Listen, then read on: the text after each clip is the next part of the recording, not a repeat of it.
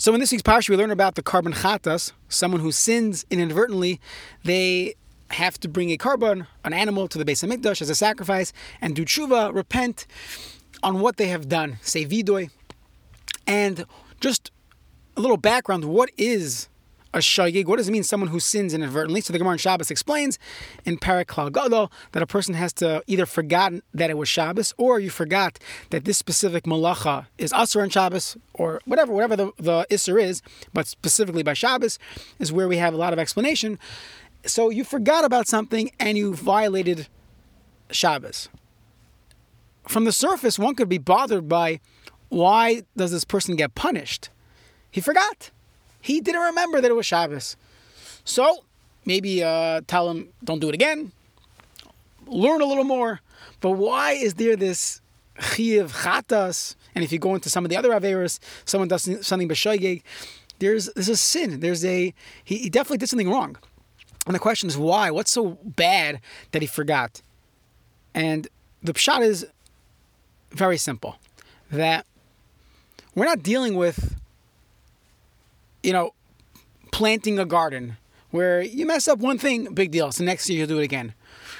Torah is our life.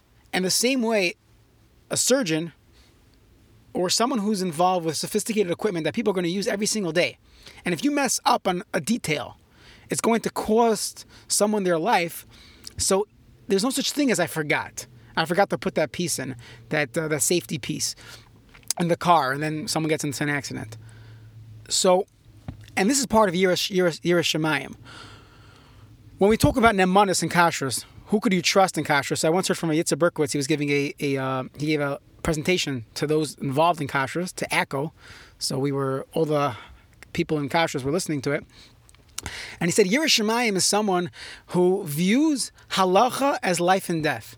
That if a milk fell into my child, it's not like, okay, whatever, we'll figure it out. It's I cannot eat this. Of course, you could ask a shaila if it's mutter, it's mutter. But there's this Yiras Shemayim that this is meaningful to me, and I can't just simply do this. And if that is so important to someone, then you can't say, "Oh, I forgot it was Shabbos. I, I forgot that you're not allowed to cook on Shabbos." How could you forget? How could you be b'shoigig?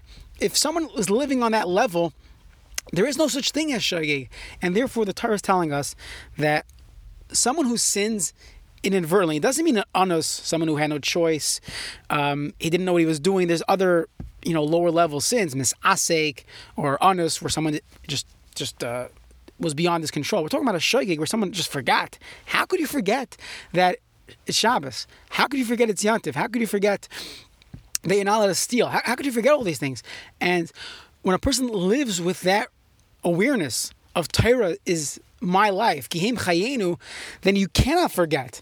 And it could be the Chatas is to remind us on the level of awareness and the level of thoughtfulness, mindfulness we need to live our lives with with Torah, with halacha, that is the ultimate Yiras Shemayim, that my life is dependent on the Torah. And the same way if something's off in the oxygen tank, if something's off in halacha, something's off. And when we live with that awareness, that's the uh, that's the real kiyim hamitzvahs kiyim atara. So it's just a reminder when someone violates something b'shaygig, ah, I forgot it was Shabbos. Your whole life, your lifestyle's off, and it could be that's the lesson of the chatas.